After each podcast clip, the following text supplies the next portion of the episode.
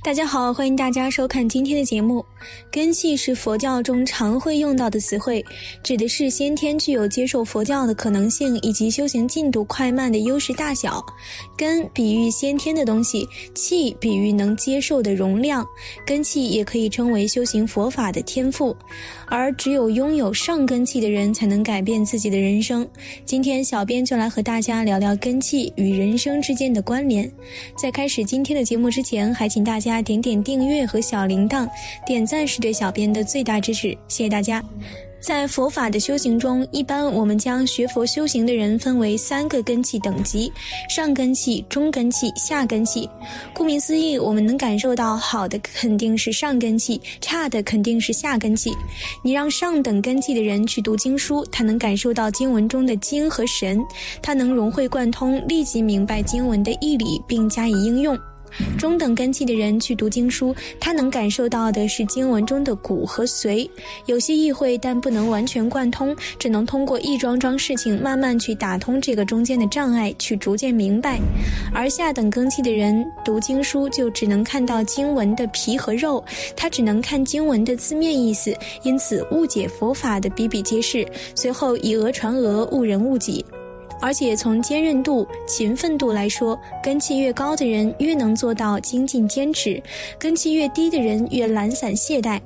虽然佛法说起来是有教无类、众生平等，但不可否认根气的高低，有时候也会决定了这个人能不能在修行这条路上走到最后。很多下根气的人，纵然很短暂的拉他过来学了一下佛法，但是很快他就不能坚持，转而去做他自己认为有意思的世俗之事了。佛法根本很难深入到他的心里，甚至有些下根器的人一转头就开始诽谤佛法，造下很多地狱恶业。所以佛法对于这些人来说真的很难救度，不是佛法不给他们敞开大门，而是门一直敞开着，但他们就不肯进入其中。因此，佛教对于不同根器人有着不同的修行建议。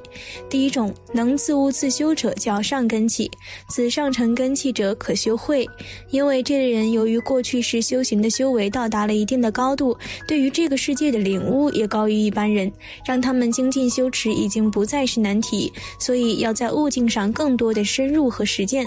第二种能自悟者叫中根器。中根器者可修定，这个修定不是说让你去修打坐，而是要深入精进的修行，在法门的修持上不断深入。这个定是法门的意思，只要你肯精进修持，会逐渐有所领悟的。中根器的人在修行上还需要外力的推动，需要友善知识的引导才能精进起来。第三种，不能自悟也不能自修的，称为下根器，这类人就要修戒，这个戒就是规范。你要教他对错，教他善恶，教他应该做什么，不应该做什么。很多佛法深入的东西，你和他讲是很困难的。你只能和他说很基础的善恶法门，就是说，你可以教他不要杀生，教他去放生，教他不要偷盗，教他要多多布施。只能修这个，再深的修不了。如果你让他修行具体的经文咒语，他会很难受，根本坚持不下去，甚至内在的反抗会很强烈。那么就只能去修最基本的，从基础修起。这辈子能修出多少善功德就修多少，为来世做准备。而下根器要在当下这一世修成，几乎是不可能的，因为他根本不肯好好修解脱法门。所以说，修行中最怕的就是法门都交给你了，你不去修，用尽理由和方法去逃避和懈怠，那么想修出个什么，就是天方夜谭了。小编再给大家说个故事。曾经有个老父亲，有两个儿子。老父亲家里一直很穷，辛辛苦苦养育两个儿子。老大上学上着上着就头疼，最后初中毕业就不上了。等到老大成家了，在农村里忙来忙去，先是开拖拉机，但沿路过路费什么的七七八八扣除，每次拉货也赚不了几个钱。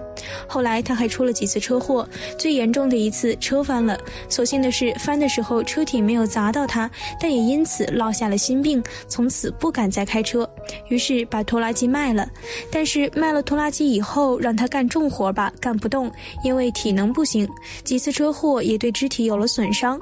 让他干轻活吧，人还年轻，轻活赚不到啥钱，怎么养家糊口呢？于是他只能不定期的打个零工，日子一天天这么耗着。最后不得已，老婆也出去打工赚钱养家。而老二呢，一路磕磕绊绊的上完了大学。每到生活困难的时候，老二总是想出各种点子，并且总是大胆去实践、去闯关。于是小日子过得越来越好。老父亲将两个孩子的生活看在眼里，看着老大过得这么辛苦，急在心里。于是就常常在老二的耳边叨叨：“你看你哥那样，你能不能去帮帮他？”老二是一个很孝顺的人，他也很珍惜和他哥哥的情分，很想帮哥哥一把。但在他这些年的生活实践中，逐渐领悟到了缘起的重要。如果哥哥没有开口求助，自己贸然前去相助，未必是个好事情，甚至反而会因此弄巧成拙，伤了情分。没有哥哥自己清楚的求助缘起。光凭他这个旁人硬去帮忙是解决不了根本问题的，所以他就没吱声。而老父亲呢，还继续在老二耳边叨叨。终于有一天，老二觉得哥哥生活的状况也到了应该开口求助的状况了，于是就对老父亲说：“爸爸，你这么挂念哥哥，你就去跟他说说，看他有什么想法，是吧？”但日子就这么过了很多天，哥哥。这里却一直没什么动静，还是那样子，偶尔打个短工，日子过得紧巴巴的。于是老二有点等不及了，就问老父亲：“关于哥哥的事情，你跟他说了吗？”老父亲还没反应过来，问：“说什么？”老二只能再次重复：“你不是经常在我耳边叨叨要我帮哥哥吗？你跟他说了吗？有没有问他需要我具体帮什么忙？他有什么目标？想干什么？要钱还是要资源？如果要资源，我力所能及的给他联系；如果要钱，也要说个具体数目。总不能他坐在炕头上什么都不想，然后我跑过去说。”哥，你跟着我干吧，这样做哥哥就真的废掉了。要他自己有想法，知道究竟要什么，我才能真的帮他。这父子的对话本身是一个好的缘起，但是到了关键时候却没有人去实行。无论是这个爸爸还是这个哥哥。两个人都糊里糊涂的，不知道问题的核心是什么，这样还怎么解决问题呢？在因果中，缘起是很重要的。有了一个好的因了，还要有人的行动去实践、去努力，要目标明确、步步深入，同时还要心无旁骛、不东看西看，朝着目标专心去奋斗。虽然途中可能会有障碍，但是缘起是好的，只要肯坚持下去，就一定会在机缘成熟的时候遇到各种善的因缘助力。